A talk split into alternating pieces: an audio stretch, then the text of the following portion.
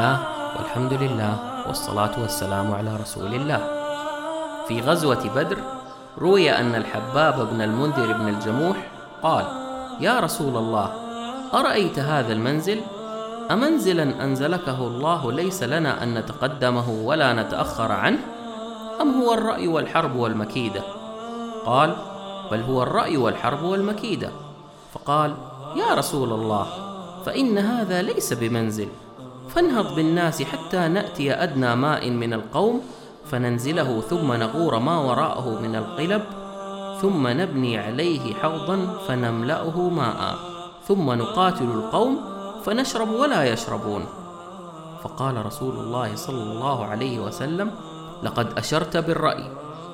فنهض رسول الله صلى الله عليه وسلم ومن معه من الناس فسار حتى إذا أتى أدنى ماء من القوم نزل عليه ثم أمر بالقلب فغورت وبنى حوضا على القليب الذي نزل عليه فملئ ماء ثم قذفوا فيه الآنية وكان ذلك من أسباب انتصار المسلمين.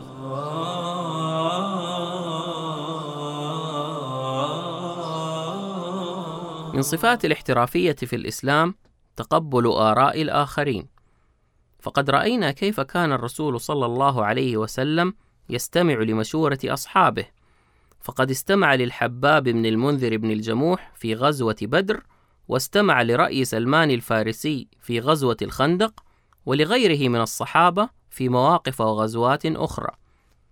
ويقول تعالى في سورة آل عمران وشاورهم في الأمر فإذا عزمت فتوكل على الله إن الله يحب المتوكلين.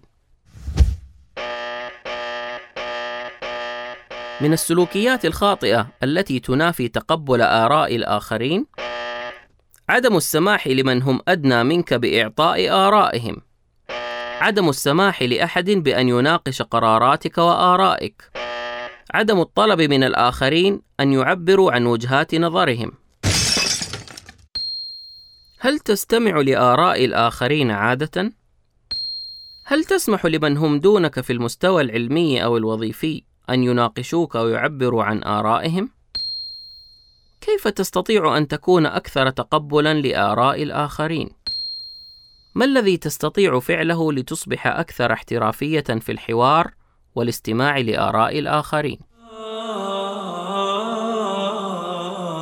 تذكر قول الشافعي رأيي صواب يحتمل الخطأ ورأي غيري خطأ يحتمل الصواب.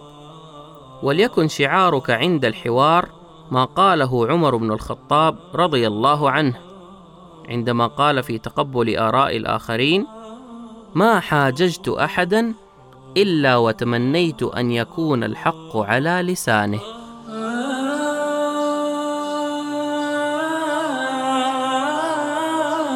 الاحترافية في الإسلام. الاحترافية في الإسلام. إعداد وتقديم.